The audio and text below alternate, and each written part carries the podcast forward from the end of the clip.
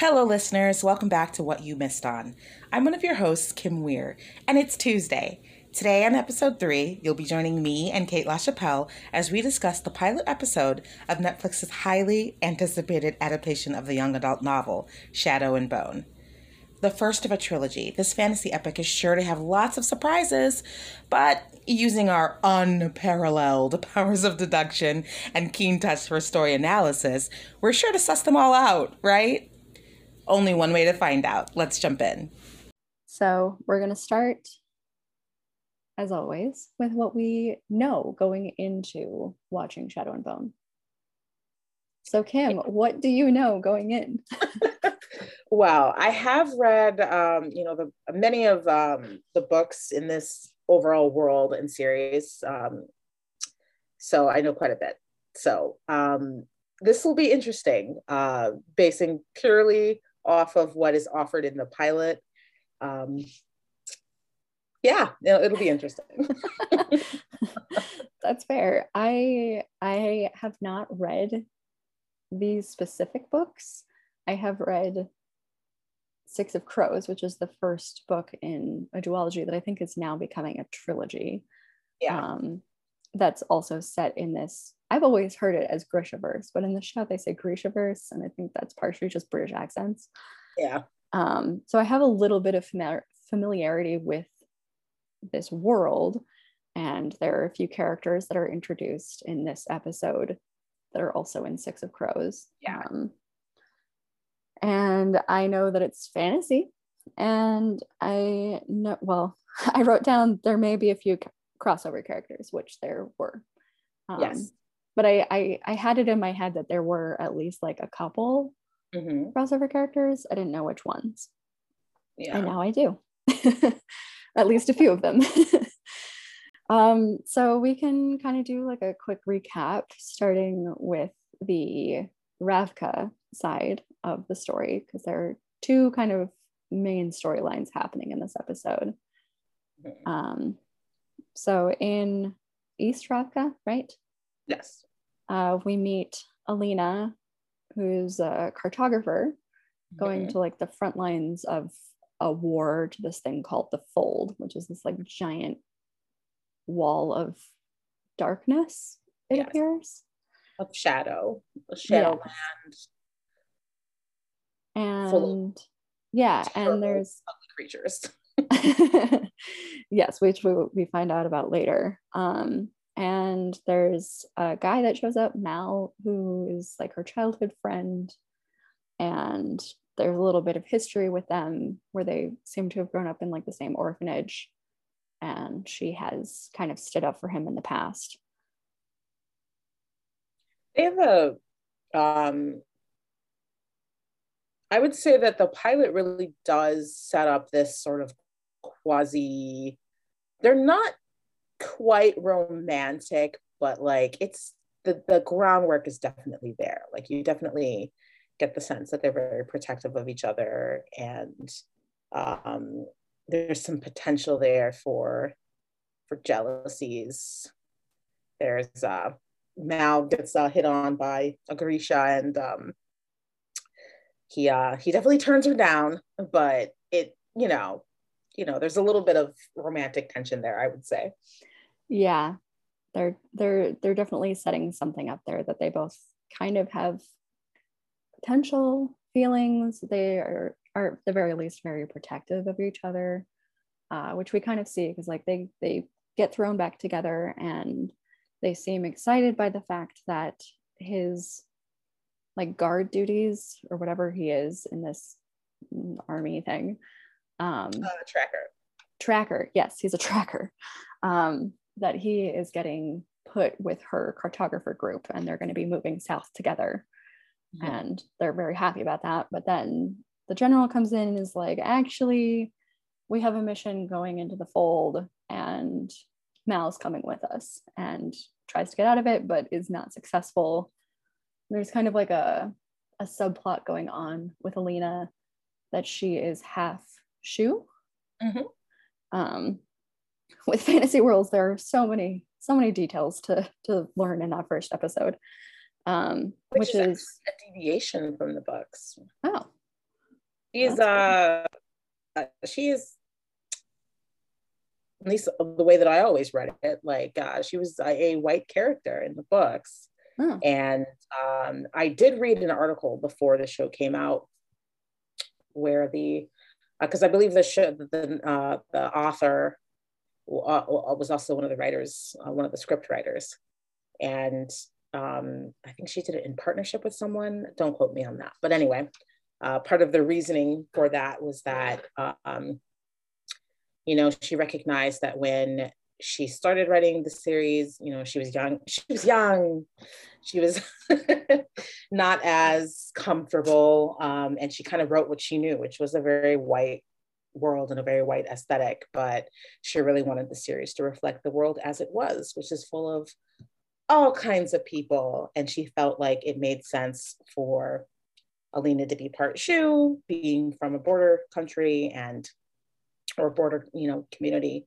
And um, yeah i was surprised at how much they integrated that into her story. And i i, I kind of liked it yeah it was it was interesting it's like well since i hadn't read the book um, they definitely set it up to be this world that's very separated between the different lands and, and populations and there's a lot of prejudice against the Shu um, so there's even a moment when they're getting food in the tent and the cook refuses to serve her food because he's like, You're the enemy.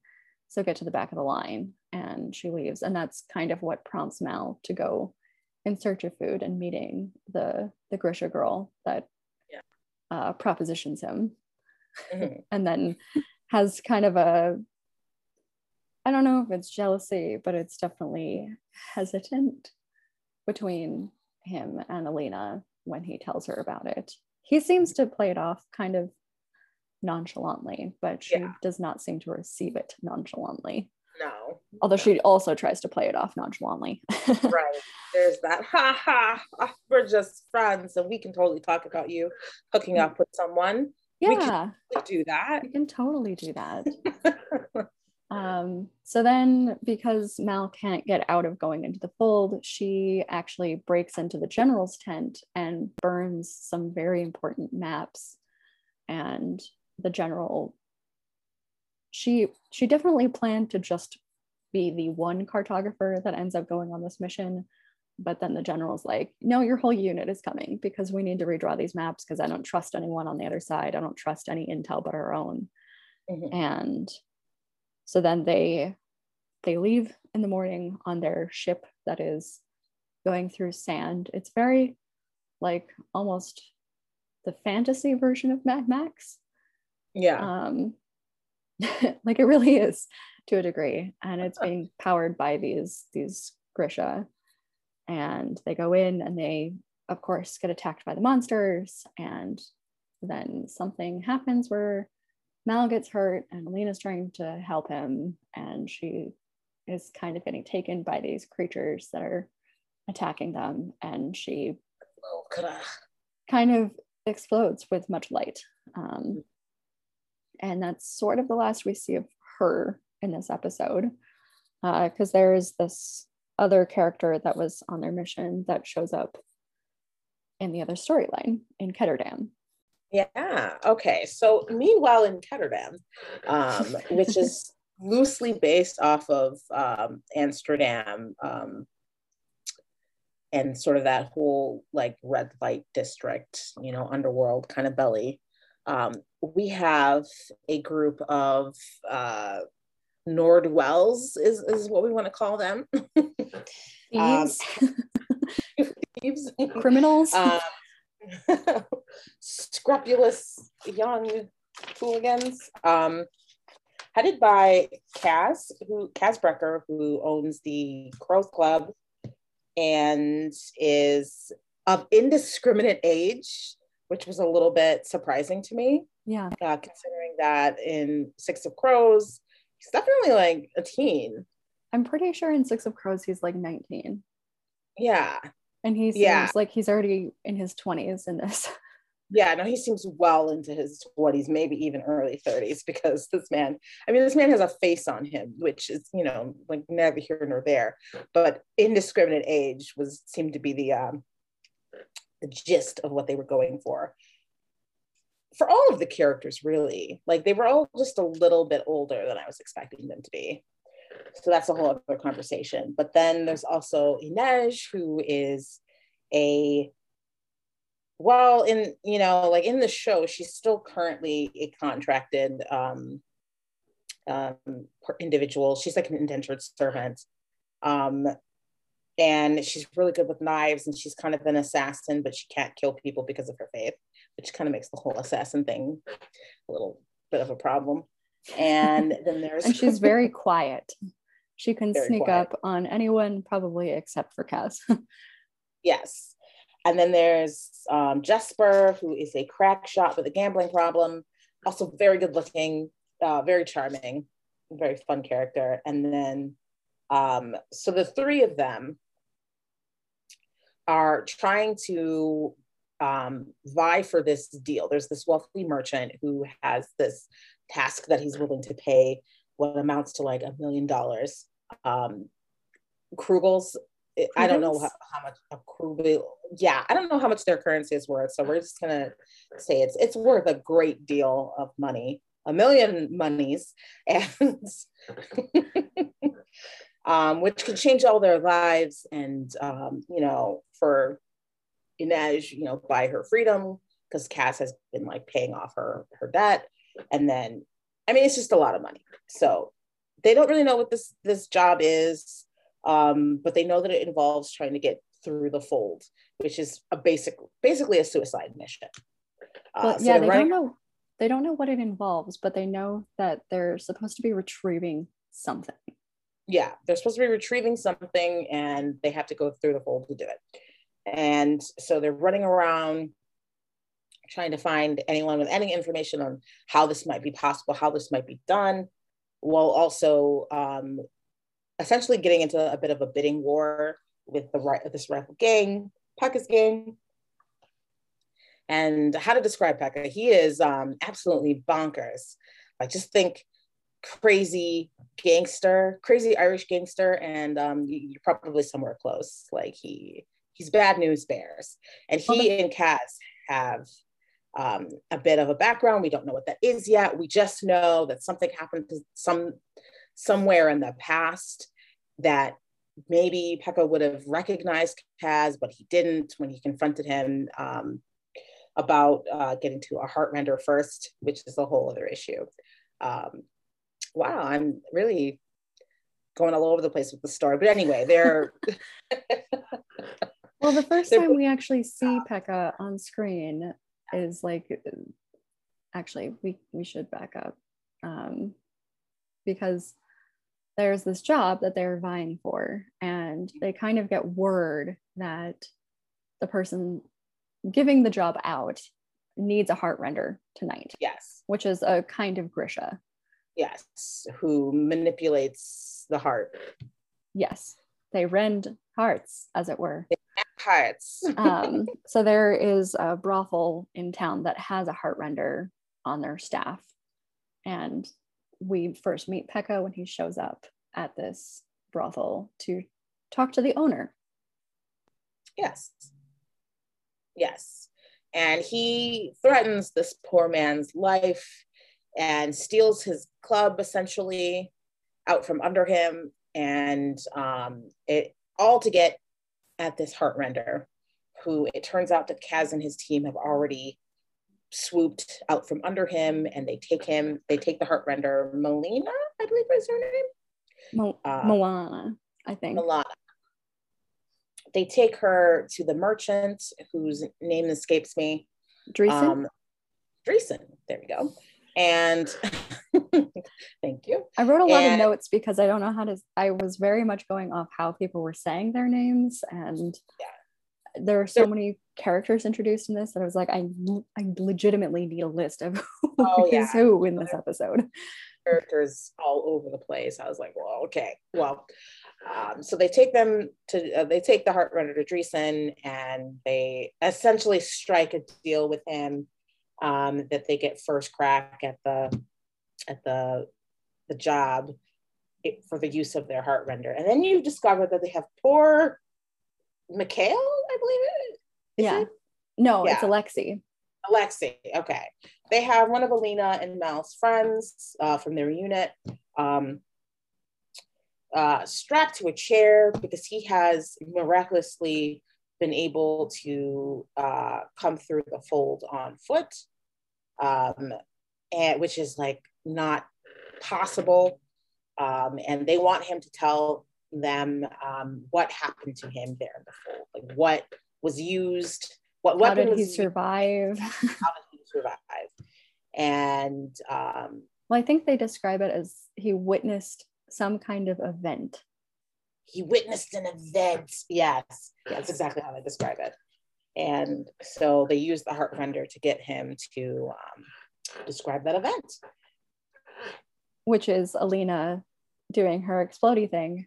Yeah. And he describes it as uh, being a sun summoner. Mhm. Yes. Mhm. And then Yes. after he tells Dreesen and Kaz and Kaz's gang uh, who the sun summoner is, uh, Dreesen sets him free by putting a bullet into his skull. yeah, no, there was this really distressing um, sequence where he's begging to be set free, and Dreesen promises that if he just, you know, tells him what, you know, tells him what he knows, then um, they'll set him free. And the whole time I was just like, he means death. He he means he'll kill you. But uh, poor Alexi didn't get the memo. No, he was just a simple cartographer. He did not know what was going to happen. A simple boy. Just a boy. so that is, yeah, that's the summary of what happened in the first episode.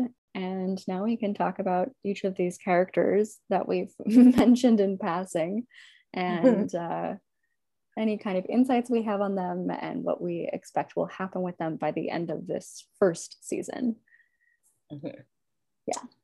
So Yes. starting with the uh, Ravka side uh, and Alina, who is who appears to be kind of the lead of the series, Yes. at least on the Ravka side. and may or may be what is called a summoner, sun summoner. sun summoner, yes. Uh, whatever that is. Um, so we know that she is an orphan. I wrote down that she definitely has some kind of feelings for Mal. Um, it seems like a relationship that she has always kind of had feelings for him, or at least has for a long time. But because they're such good friends, she doesn't want to screw that up. So she's just kind of like, I'm just gonna not say anything about this and hold it in my chest until I die. Mhm. Um, but it's interesting because in terms of predictions, I don't think they will end up together. Hmm. Like I feel like I've kind of seen this in other fantasy type things, and particularly because it's a trilogy.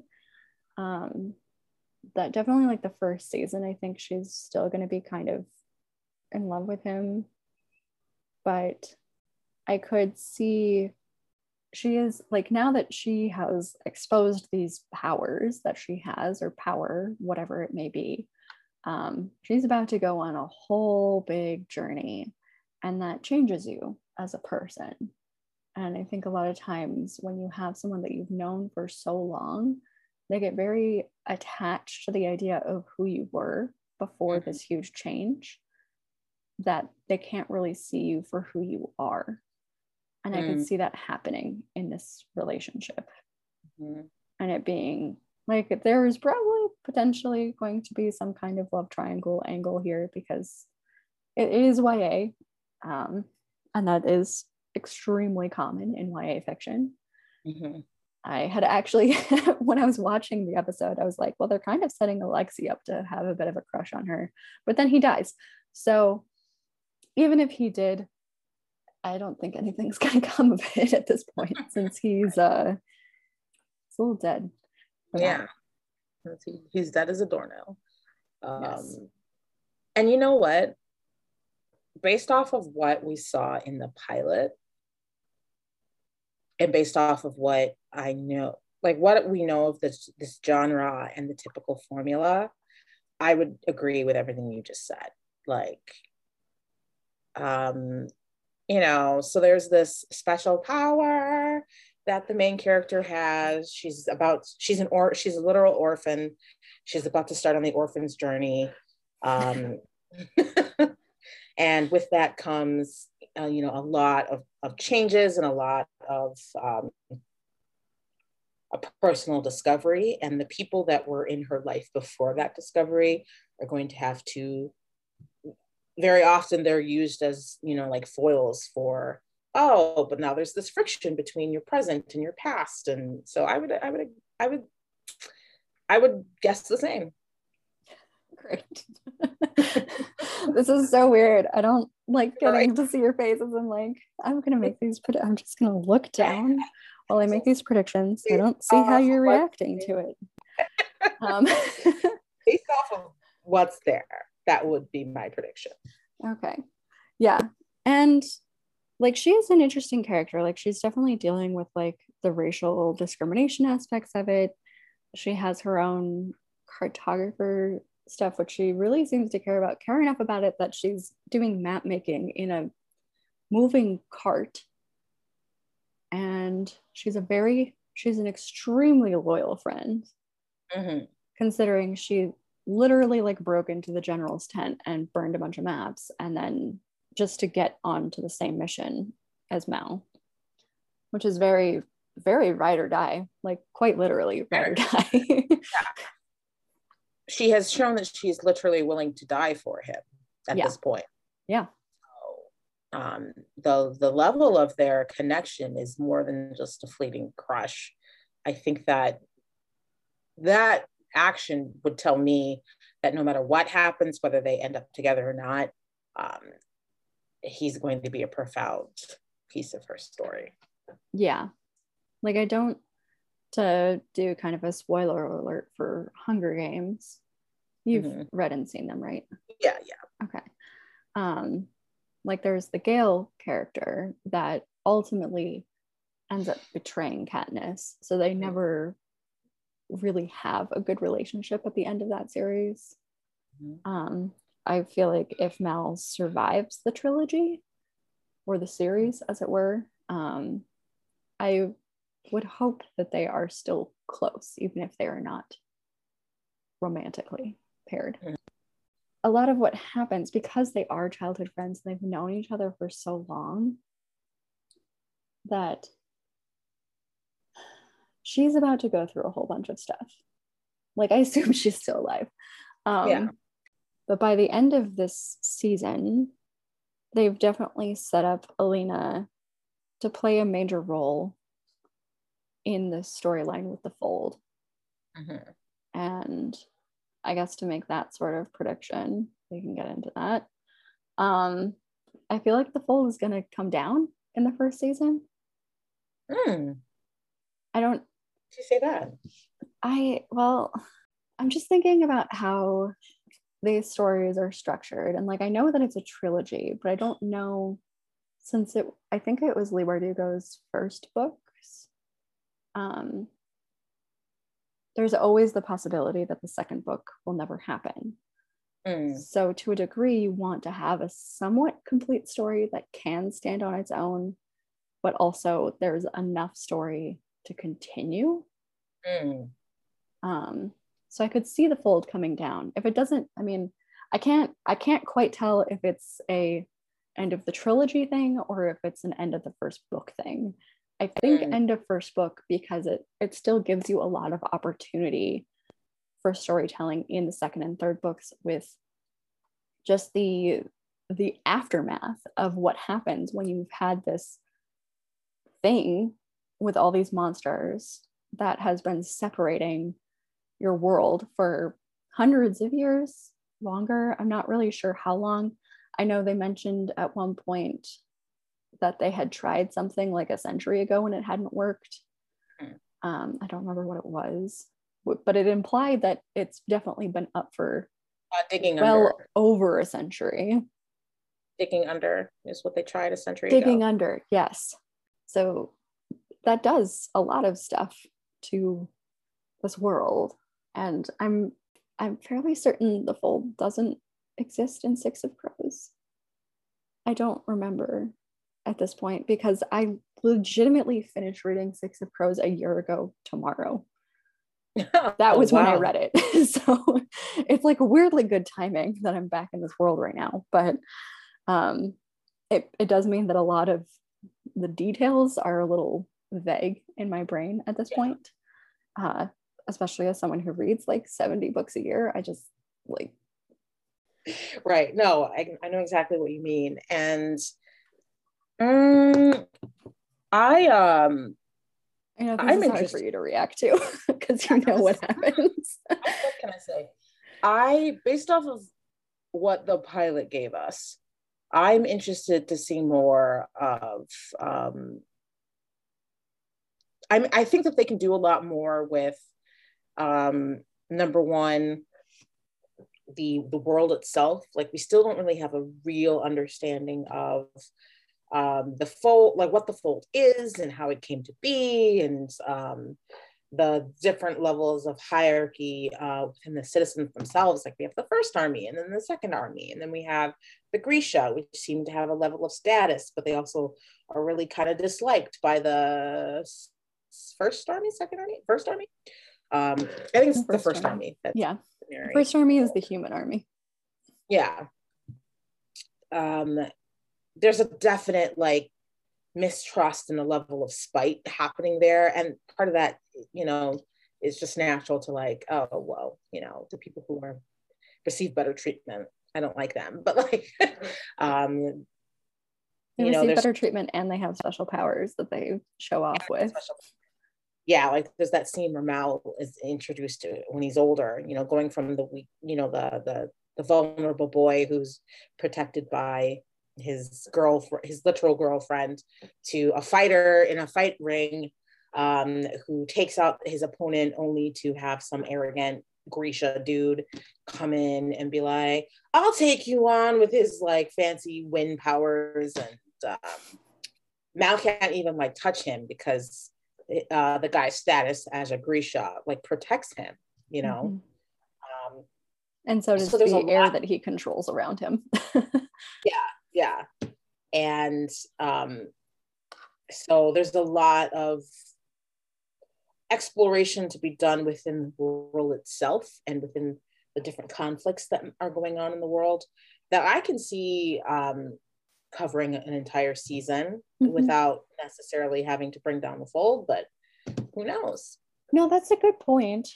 Like it could be more of a season two type thing because I assume that since Alina is presumably alive, um, that like now that she has shown these powers, um, she's gonna probably have to go through a bunch of training and oh, yeah. probably a bunch of failing at at training um, since like her powers came at like a very specific moment in time with a lot of very specific very strong emotions mm-hmm. um so i could see her also struggling to like even bring it forth again and if if she is this sun summoner it seems like it's an extremely rare thing um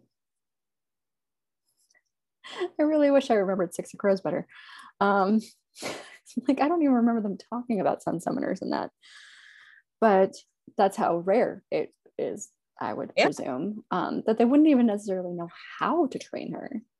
Like mm-hmm. it's not like they just have an army of sun summoners right. on hand. Like it seems like there are certain types of Grishas, Grishas that are much more common, so they can learn from someone. But it's kind of the like it's sort of the core well, problem that like she only know. yeah, yeah.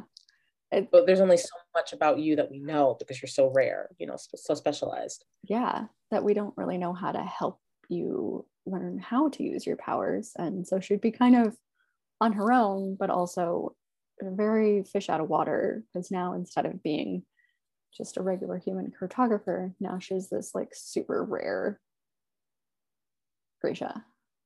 Yeah. I think 100% we can expect the finding home um, storyline because that that is the orphan's journey. You know, mm-hmm. like they mm-hmm. don't feel they belong anywhere, and then they go through this whole journey of trying to find belonging, trying to figure out who they are and where they fit, and then they make some sort of they make some sort of decision about that. And then you know that's sort of the end of their story. Mm-hmm. and i think that plays really well and i mean we've seen it time and time again. I mean in the harry potters and the you know like there's always i feel like um we're going to take you from your old world and put you in the new world and introduce all these new characters and mentors and teachers and offer up this idea of easy family. And then when you suddenly realize that it's not that that easy that's where the you know conflict comes in. I think mm-hmm. that plays very in very well with the orphan storyline. Yeah. Um you know you're a wizard harry we're going to send you off to wizard school where you're, you're a Grisha, Alina.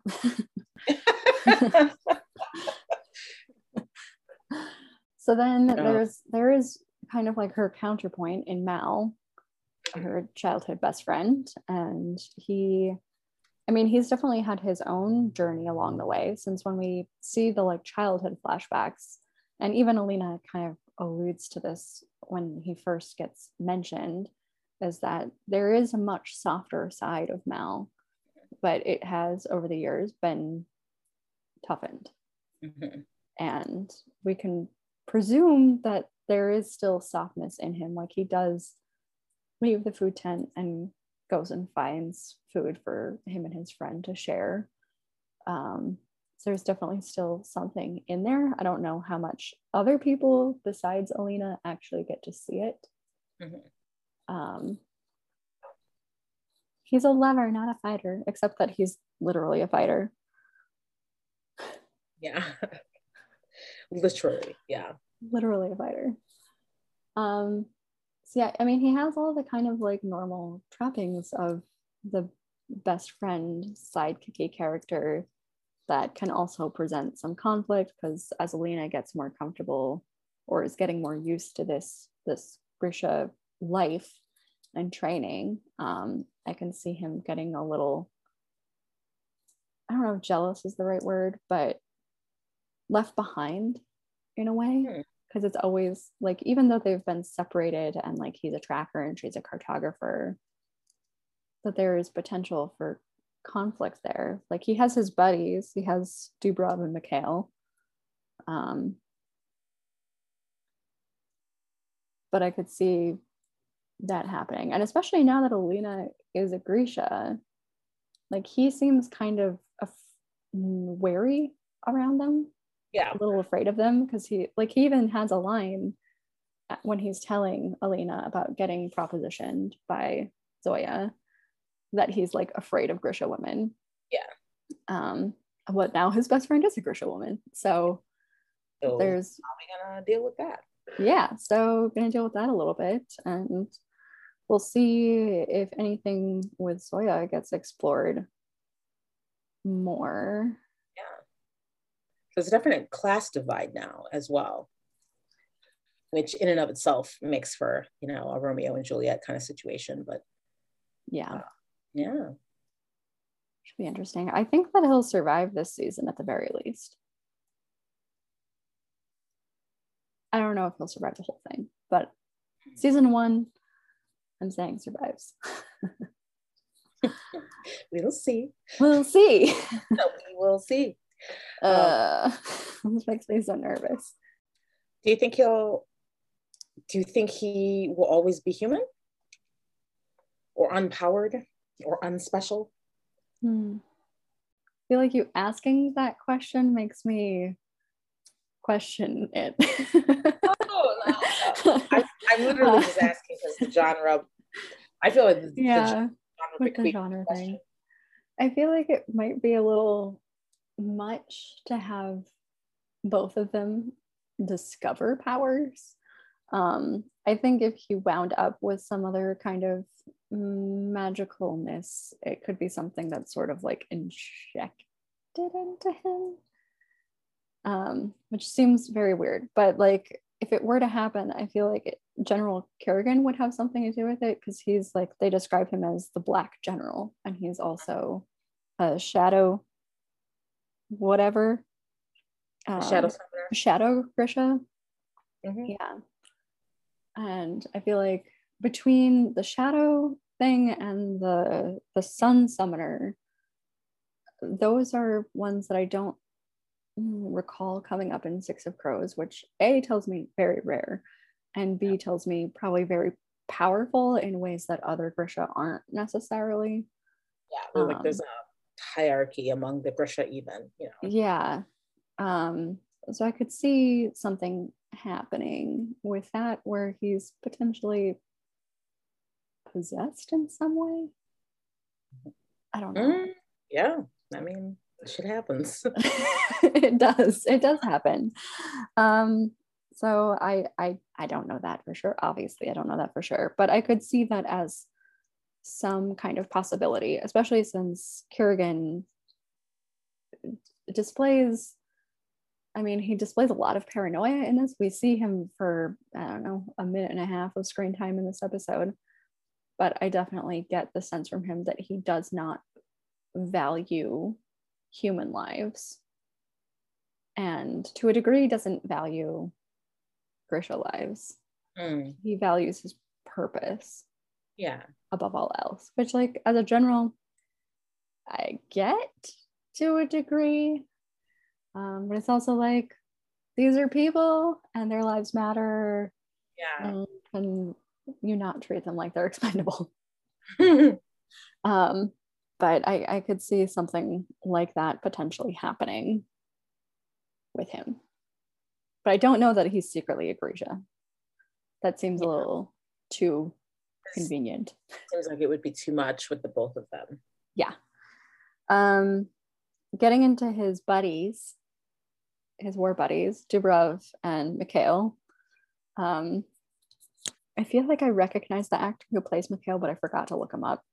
I also didn't want to accidentally see how many episodes each person was in, so avoiding a lot of spoilers for the show. Um, I haven't actually even watched the trailer for the show. Really? Yeah, it's funny because this show, I feel like it kind of came out of nowhere. Mm-hmm. Like I knew it was happening for a long time, yeah. And then I remember seeing some stuff about casting, and then I saw some stills, and then all of a sudden it just dropped. And I never saw the trailer in that time. Um, mm. But now, now that I've started watching it, uh, I have a banner ad at the top of my Tumblr that is a video of the trailer. So every time I go on, I'm just like scroll past, scroll past, scroll past, because now I don't want to get spoiled for what happens. um, but Dubrov and Mikhail, they we we don't know very much about them. It seems like Dubrov is a bit slower on the uptake than Mikhail is. They are definitely both kind of aware that Mal has a lot of feelings one way or the other about Alina just because he, t- he talks about her all the time. Um, I don't know how much I can talk about their character or predictions for them uh, beyond that, I think one of them, at the very least, is going to get very seriously injured in this. Uh, just having read Six of Crows, I feel like that's somewhat common. She tends, even if she she does kill people, but she definitely also injures people. Um, so I could see that happening. But they're kind of like a fun, almost comic relief side of that section of the story yeah so i could see that they would want to kind of keep that intact yeah yeah I don't know. Do you have any thoughts on Dubrov and Mikhail? Um, I would say that no, I would agree with that. You know, based on what's there, like they offer a very fun, sort of lighthearted, comic relief side to an otherwise very like serious and at times, you know, tense uh, story arc, which is something that they would want to keep around. That doesn't necessarily mean that both of them have to be around, but no. Both, yeah. Um, and the very fact that they're so close with Mal um, puts them in that inner in circle. Yeah. so if I were making this blind, I would say that they have the potential to be picked off at some point, but I have no reason to believe that it's anytime soon. You know, like I, Yeah. I agree with your assessment. Yeah well and and i do think that they're they definitely have the potential to get picked off but since this is based on a trilogy i would imagine that they wouldn't necessarily get picked off until the second or third books which would be i presume the second and third seasons Yeah. so i'm i'm i don't know this is what they're doing but i presume that the first season is based on the first book and each following season will be based Yeah. on I presume the same. Like I, I have no reason why. The, each book has a plethora. There's no reason why they couldn't, but yeah God knows why they make the decisions they do. Yeah. Uh, so then there's Zoya, who is a Squaller. yes, She's one of the Grishas. I don't remember. Is Squaller is that the air thing? Yeah. Okay. a squall. Yeah, Yeah. I was trying to put that in my head. Um, so she's the the Grisha girl that Mal meets when he goes and tries to steal food for him and Alina, and she propositions Mal. And then she later shows up on the ship that they're using to cross the fold. yeah, and is also kind of seen towards the end like she sees alina and and mal on the deck of the ship afterwards so we can presume that she's alive at this point Yeah. um but we also know very little about her i'm hoping that she won't just be used as like love interest fodder she very well could though and could very well die by the end of this first book yeah. um, or maybe she'll become like a really good friend and and not die i don't know there's no, so many characters that they introduce and i'm like i don't really want you to die but i know that there are definitely probably going to be gonna die at people that are going to die People will die. Poor Alexi proved that one to us. yeah Um, I was And not that- a, you know, whoa. mm, he just died that way. But um, yeah, no, they definitely set up the potential for a love triangle between Zoya, Mal, and Alina, hmm having her proposition him so early. So there's that. They've already kind of set up that tension there. Yeah. Um and then there's Risa, who is another cartographer. I'm pretty sure she's dead at this point. I don't know for sure. yeah, Um, was she the blonde? yeah. Yeah, she was like the- uh, Volcra. Okay. I wasn't sure. There was a lot happening in that scene, so Yeah. I wasn't sure who all on that ship was alive or dead. Obviously, Alexi is dead, Very Um, good. very dead at this point. Very good. And then there's the general on the West Ravka side, whose name I can't pronounce. Uh, Sladislav? Sladislav? I don't know. Yeah. We don't really know much about him at all, but the fact Yeah. that they gave him a name Mhm. makes me think that Says he might have a bigger part in the of, yeah. story. Yeah. in the future. um, but there isn't much to go off here. There's based on the comments that General Kirigan makes about the West Ravkans, he has a distrust. So there's some kind of rivalry going on between these two generals that are presumably on the same side, but they're on opposite sides of the fold. Um, Which literally divides the whole country. So yeah. I I would presume that they're gonna do more with that. Yeah. Um, and then there's General Kirigan, the Black General himself, who we've also kind of talked about. Um, I feel like between those two generals, one of them is probably secretly a very bad guy and potentially the main villain in this Yeah. season, at least. Um, General Kirigan uh, is not introduced the same way as he is in the books, and he's and by that I mean like um, his character in the book has a very Voldemort esque sort of mystery about him and he's referred to by his power which is you know a shadow summoner. And um, they give him this title of you know the darkling which doesn't note his like character value but it also like it's one of those things that as soon as they removed it and they started referring to him purely by the the military title i was just like oh that's uh that was a choice yeah they they played it well enough since it, the black general thing only gets mentioned once and it only gets mentioned by humans who are already shown to be distrustful of Grisha. And I think if they hadn't included some kind of reference to the fact that he is Grisha, we wouldn't know that he's Grisha. And that there is like this extra element of like, what is this guy up to? Yeah. Um, and, and not necessarily from the story standpoint, just from like these specific characters like Alina and Mal and Dubrov and Mikhail, like the four of them specifically. Um, because he's not a human general. Mhm. Um, so then going into the Ketterdam crew, uh, we've got Kaz Brecker, and uh, this is where things get a little bit more complicated because a lot of the Ketterdam characters are in Six of Crows, which I'm pretty sure takes place after the events of Shadow and Bone. yes Yeah.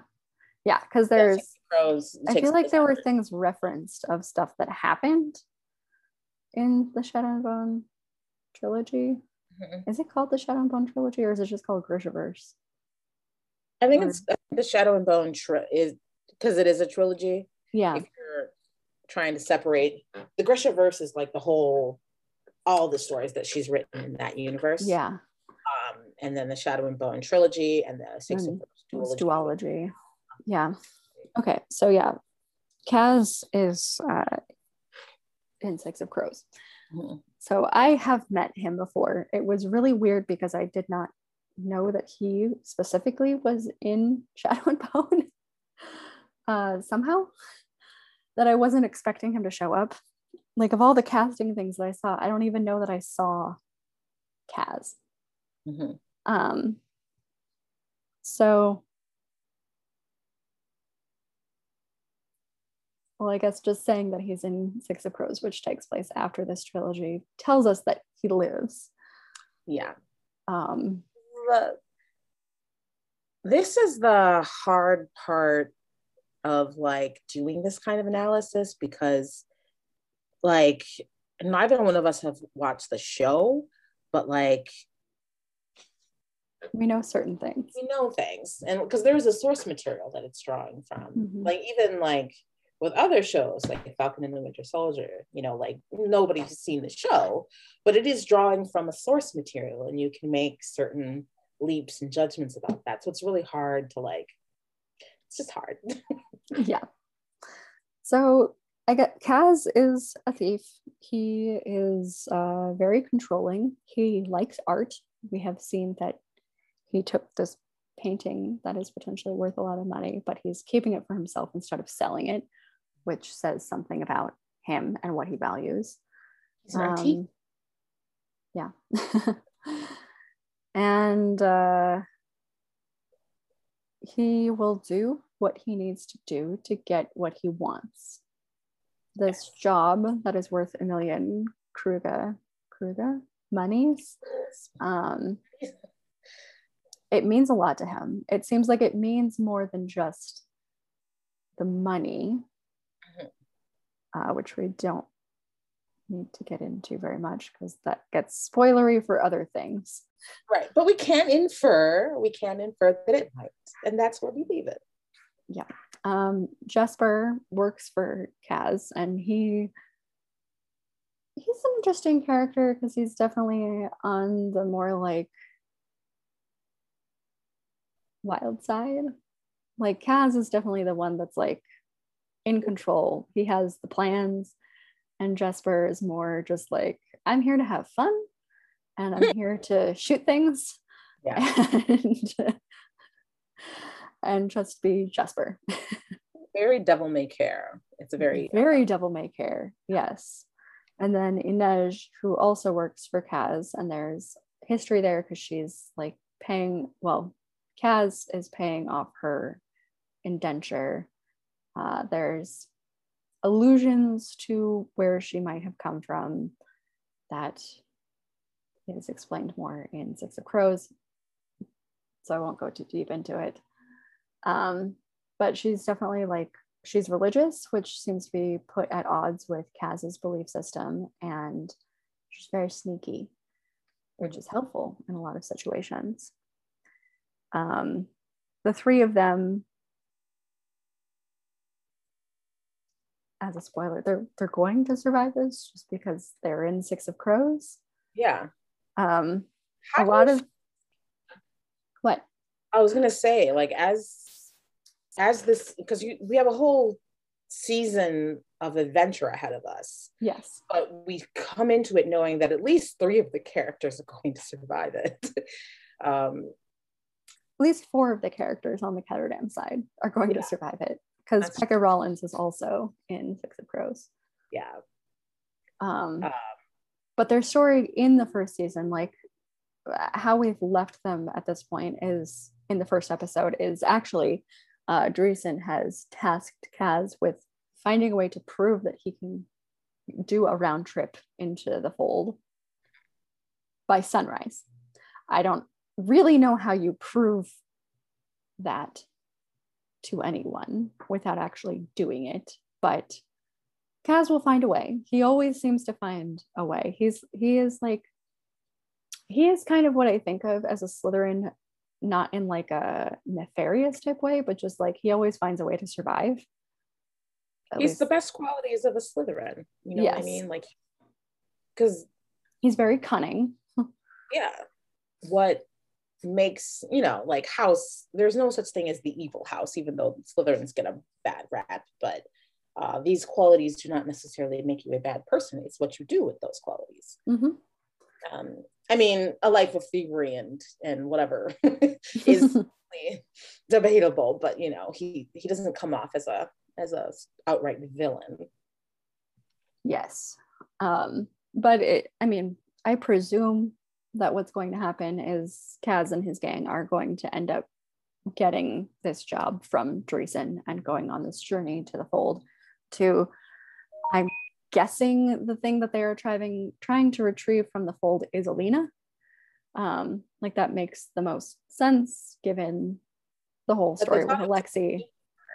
They thought that like they must have used some sort of weapon to yeah. You know, like, and then Alexi revealed that it was a person. So it makes sense that they would then switch to like trying to retrieve this person. Yes. Um, so these stories are definitely going to clash at some point. It is still unclear why Dreesen would want a sun summoner. Um, granted, we just found out that she is a sun summoner, and we were given no real time to recover from that. Um, so yeah, I'm presuming that Kaz and his crew are going to leave with Dreesen, and probably Pekka Rollins is going to be leading his own mission to get the Sun Summoner because uh, he clearly does not like Kaz. Like clearly do not like each other. That is set up in in kind of like subtle ways, but it is definitive that there's a bit of a rivalry, which makes sense just from like Kaz runs a club, Pekka runs a club, and uh, I don't I don't know his name. The guy who was running the club that had the Heartrender. Um, there's definitely kind of like a gangster situation going on, and Pekka and Kaz seem to have a rivalry going on.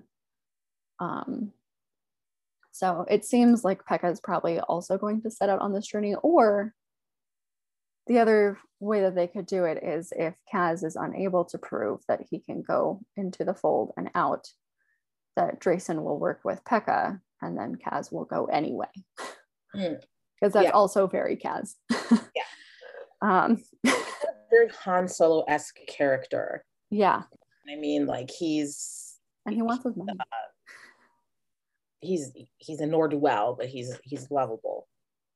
He is a lovable Exactly what he wants to do. thief. Yeah. I've got your money, Jabba. I promise. Anyway, why why do you think that they decided to make the them all old, older? I think it's casting, honestly. Um, like just thinking in terms of how old these characters actually are, because I presume Alina and Mal are probably like 16, 17. Just I'm fairly certain in Six of Crows, Kaz is like 19-ish. Um, I, I thought he was 17. Was he 17? i thought he was 17. Now, now I'm not sure. Um, but that would put him at like I don't know, 15 in this. I, I don't know the timeline for when, like how far after Six of Crow, how far after Shadow and Bone Six of Crows takes place. Because I also I don't know if Kaz is in the other Shadow and Bone books, even. Yeah. Uh, like he might just be in the first season. I don't know. Um because that's the thing like i mean and for the audience you, you, may not know that these are based on young adult novels Yes. and young adult novels typically feature young adults yeah. um, and well, not even young adults because young adults are kind of in the like 18 to like 23 range, but right young adult fiction actually is generally in like 15 to like 19-ish Yeah. like actual teens yeah teenagers are heavily featured and um at first i thought they might try and do like a hunger games thing where you know they're supposed to be teenagers but they're cast by these people who are clearly in their mid-20s yeah. And and i kind of got that vibe from alina and mal you know like yes. They definitely read as young. Yeah. Even if the the actors portraying them are not necessarily that age. Yeah. Um but yeah kaz's crew reads as like early 20s Yeah. which was an interesting decision. I guess i don't know it, it might help with the audience's suspension of disbelief Mhm. that they wouldn't have like a 15 year old running a gang Yeah. yeah um because like it, it is one of those things that like reading the books it makes total sense yeah um, you know it's a different world and you know like we get it he's a hard ass well But, and also like reading six of crows you know more of kaz's backstory and like how all of that happens. But in this like you you really have no context for yeah. why that happens why a lot of things are happening with Kaz. um and it does open the story up to like there is something to be said for the fact that like ageism as it plays like ageism is a thing. And Mhm. mm, if you want to wi- open it up to a wider audience having a, a wider variety of ages having older- a wider variety of ages, but also I think of actors and the different legal requirements for when they're under 18 yeah. Um, on a show that's this fantastical and probably has a tighter shooting schedule that working with child actors is just it's more challenging in like every way that you can think of. Yeah. Um and i don't know i don't know all the rules for like how violent you can get with them because it's definitely a very violent show. Um yeah, no and that's exactly why i thought that they would do the whole they're teenagers but clearly played by you know 25 year olds yeah. But to me it seemed like they were supposed to read like they were adults. Yeah, at least kaz's crew. Yeah. alina and mal feel more like they're supposed to read like they're like 16 17 yeah. Even you know or, or maybe even 18 19 you know Mhm. up for military service that yeah no that didn't raise my eyebrows as much as Kaz's crew like, oh, okay. like you are adults yeah um that was not what I was not what I was expecting. Um, there is, I guess, even though I haven't seen the trailer, I do know just from internet discussions of casting that Ben Barnes is in this show, and we have not met him yet. I do not know who he is playing, but I'm excited and curious. Like, I feel like he could have some sort of mentorship role potentially I'm I hope not love interest role for Alina, just because Ben Barnes is like 40. So, um yeah. and like she if she's supposed to be a, a teenager, that like oh maybe not. we can talk about that next episode. Great. Um great. Uh so I, I'm hoping not quite love interest for her. He could have love interest elsewhere just because Ben Barnes is very handsome and I'm down with that. Um I so yeah, I, I don't know who he is. I don't know who he's playing. I have no context for what his role is in this, except that I presume it will have something to do with Alina. Because especially now we're we're definitely going to be going more in with the Grishas. And I feel like he I could be one of them. Is it? I mean, people will often have watched a trailer or looked up a casting notice before a show, so I don't know if it's necessarily a spoiler to to say it because I I know who he plays, but like I will say this about Ben Barnes in terms of like fantasy genre. Can I feel like Ben Barnes became like the staple? You can't have a fantasy show without Ben Barnes coming in and just being devilishly handsome and making you question all of your morals. You know what I'm saying? Like, making you question all of your morals. I literally Cool. him with Susan so hard in um uh the I think a lot of people did. yeah I was never uh, a Narnia person, which is weird considering how much I I actually enjoy like fantasy and sci-fi. It just never really hit me. But I've Yeah. seen plenty of like gifs and whatnot of of Ben Barnes's character uh, Yeah. and his face, and it's a nice face. right I was like I ship this grown ass man with this teenage girl so hard although I think that he when he was playing Caspian he was supposed to be a teenager but it Yeah, that way or like at at most he seemed like very young adults, which Yeah. is still like not great. right but I feel like you can get away with more of like the 17, 18 year old with like a 21 year old. yeah Even though, like, in real world, it's like, ah, I don't know about that.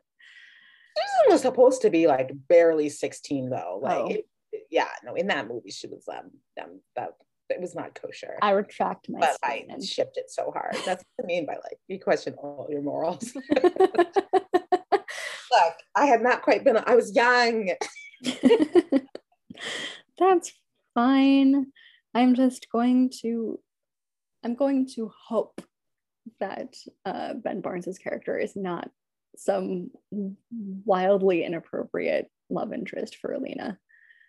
Um, just because they do, at least in this context, seem like they have about a good 20 year age difference, and she's young. like I mean, you can get away with a 20 year age difference, but I feel like when you're when you're in that range, you definitely need to be later in life, not so much in the early stages of figuring out who you are. Agreed. A hundred percent agreed. Yeah. You're so right. But I hear the silent but. no, you hear nothing of the sort. Hmm, But Ben Barnes. but Ben Barnes. what we wouldn't do for Ben Barnes. we didn't really talk about what what we expected would happen with Kaz's crew beyond joining this job. Um, I having the foreknowledge of Six of Crows, removing my knowledge of what happens in this series, and just looking at the pilot, um, I I think that a big question I would be asking is how how? Like, how? Indeed. do they correlate? You know what I mean? Like because Yes. how did they get from where they are at the beginning of Six of Crows to where they are when we see them now? I'm just like, the how of it is a big question mark for me. I'm like, I have no idea what your role in this series will be. Um, and Yeah, that's kind of where I'm at. I'm like, whether or not you're you're you're playing more the role of the antagonist because you're not you're not the in this one you're not the you're not not the protagonist. you're not the protagonist. So are you taking on a more antagonist role, and how will that affect the way that we view see the events of Six of Crows? Are we going to get a Six of Crows adaptation? Can we? Um, Yes. yeah so that would be um, something that i'm curious to see unfold Yeah, because like I don't just like also trying to remove my knowledge of Six of Crows from this. Um, since the the thing that they're retrieving is a person and not like an item. right um, and what is what is what is the merch what is What does the merchant want with this Sun Summoner? Right. I feel like uh, they're either going to not be successful in getting Alina, or once they figure out what is going on with the merchant, they're going to sabotage those plans in some way. Because it does seem like even though Kaz is a criminal, he has a, di- a moral code yeah um, which is is put in juxtaposition to Pekka Rollins. it's the han solo effect he's Yeah. a criminal with a with a code Mhm. He's got a code and he's got gloves and a cane. yeah. Which is you know I, I love that aesthetic. I love that for him. It's a great aesthetic choice. It gives me a lot of Lucius Malfoy vibes, which I am down with. yeah. Um, is Kaz how you pictured him? No, yeah. But also partially because I pictured Kaz younger. yeah. Yeah. There is that part i would say that when i think about the young actors that i would choose to play him or the actors who would read younger i was like actually the aesthetic that they went for is right on target but for some reason for some reason it, it feels weird. it felt very weird Yeah. I don't even remember what his physical description is in Six of Crows, but I feel like I always imagined him with dark hair. yeah I couldn't tell you why. I seem to remember that they did describe. I seem to remember them describing him as very like angular. I mean, he's he's growing up in this. He's he's Very Dimitri esque in a way. yeah, very very Russian. So, and that's what I mean by like the aesthetic. I'm like, actually, no, like on paper, Yeah. like you did. He's look- got the cheekbones. yeah, he's got the cheekbones. He's got the severe face. Mhm. Um, it's just, I think, yeah, and I think the age really did throw me throw me for a loop. Yeah. The age and and the hair, honestly. Like I don't know why, because like he has lighter hair. Like even though it's slicked It's back, I can tell that it's lighter. Yeah. But like I I almost wonder if it would have been better if it had not if it had dark hair. I don't I don't know why I pictured him so much with dark hair, but I did. maybe it's the whole crows aesthetic. Maybe. You know what I mean? Like, and there's something to be said for how color, their color theory. I mean, and how that Mm. plays into how we visualize and what we assume. And dark, broody. I mean, it goes together. That his hair literally d- does make him softer, and Yeah. which is nice. Maybe that's why they did it. But to show that he's not as uh yeah. I mean, he's a severe man, but he's not a he's not a villain. he's not Pekka Rollins. Yeah, he's, he's literally not this crazy ass. Yeah, I did actually. One thing we didn't discuss is that final scene, the reactions to Alexei being Mm. shot. And like there was the Heartrender who I don't know how much of a role she is going to continue to play in this, just based on you not remembering her name. Um, uh, context. spoilers. I was like, what is this? um, but she seems like too soft for this journey. But just like the reactions of his of, I don't remember how Jesper reacted, but I know that Kaz didn't react, Mhm. and I know that Inej did, which Yeah. says a little bit about their characters and and who they are. That Kaz has he, he's the kind of person who has uh, trained himself to not show emotions. And Inej is still a little bit softer. Still has this hope within her. Mm-hmm. I found it found it very interesting how they um how we first see her. You know, they give the obvious hints to her origins, you know, within the context of the story. Um, obviously, geography is different and everything has its has different names, but it's based very much on um, our world. You know, it's like an alternate world. It's mm-hmm. like, but that I don't know. I don't know what we would call that particular kind of wrapping, but it's so symbolic of a certain region and a certain faith. Um, it instantly put, for me anyway, it instantly put her character in um, into perspective. Like here's a um, not soft character, but a I don't know a word other than soft, but like she just she has this underlining complexity to the the, the violence that she's surrounded by. Mm-hmm. Interesting to see what happens with them in this. it will be. I, I, I maintain that he's crazy though. they did a really good job of just like, here's this guy. Mm-hmm. You don't want to know what he's about. we yeah, we we don't have questions about that. Um, oh, I guess one other prediction or question that I have is they they mention in the bar scene when they're first talking about the fold, I think, um, the Black Heretic, and they talk about how she was a Shadow Grisha who created the fold, maybe a Shadow Grisha. They did they um, did they say she? They said she. Hmm. I'm pretty sure. Um, what about the Black Heretic?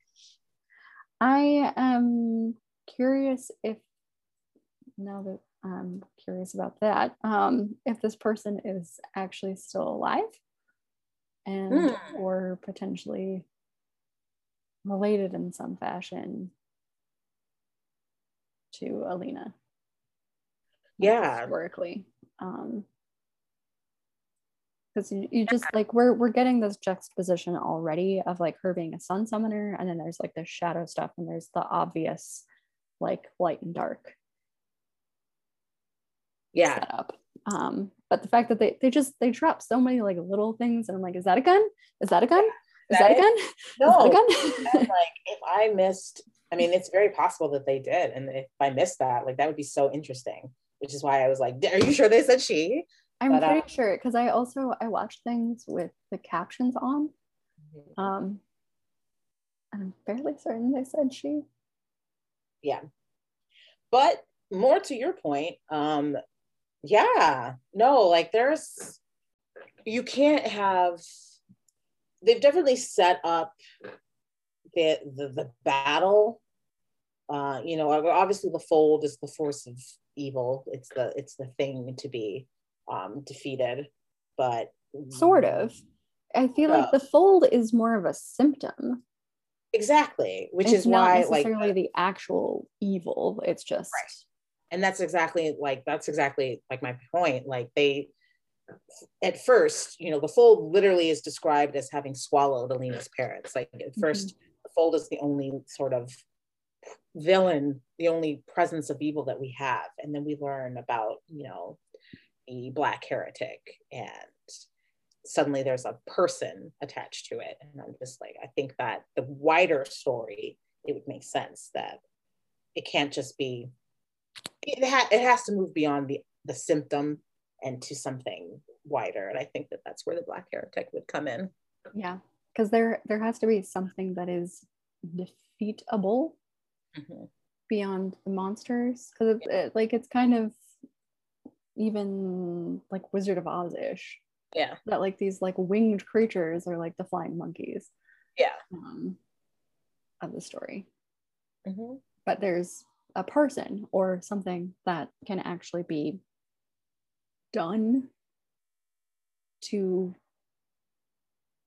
close the fold, Yeah. dismantle, uh, dissolve. I don't know. I don't know what the the correct wording of it would be. yeah i get you it's it's the fact that the fold isn't an active antagonist like the fold exists and it hurts people and it, it causes problems but it's not expanding it's not it's not active as long as you don't go in Mhm. no it you, you're fine basically so from a from from a storyteller's perspective like you need an active you need an active uh, evil you need an active villain and the fold is not that so we're still what who is our active villain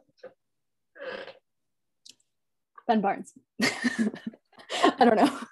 oh be out here snatching younglings Uh, oh I, did, I really need to watch the trailer now that we've actually. I part of why I got to the point of being like, I don't want to watch the trailer, um, because I hadn't seen the trailer before I watched the first episode, and I was like, I want to go in knowing as little as possible. Yeah. Given and wanted to continue knowing as little as possible for this Yeah. discussion. No, now I can watch the trailer and then I can watch the rest of the episodes. yeah yeah and i was just thinking like literally when i was trying to think about like uh should i talk about his character? Because i like obviously like i know who his character is because of having Reading seen it? the trailer. and and like- that? it's literally what entices many people to watch a show. So like it's the kind of information that they would have. So i'm like ah but anyway we'll leave it we'll i'll let you be surprised. Okay. That's a wrap on this episode of What You Missed On. Be sure to follow us wherever you listen to podcasts so that you never miss an episode. You can find the show on Twitter at WYMO Podcast. You can find Kim on Twitter at KJOUR and Kate on Instagram at Your Story Unstuck. Thank you for listening and stay tuned for our next episode.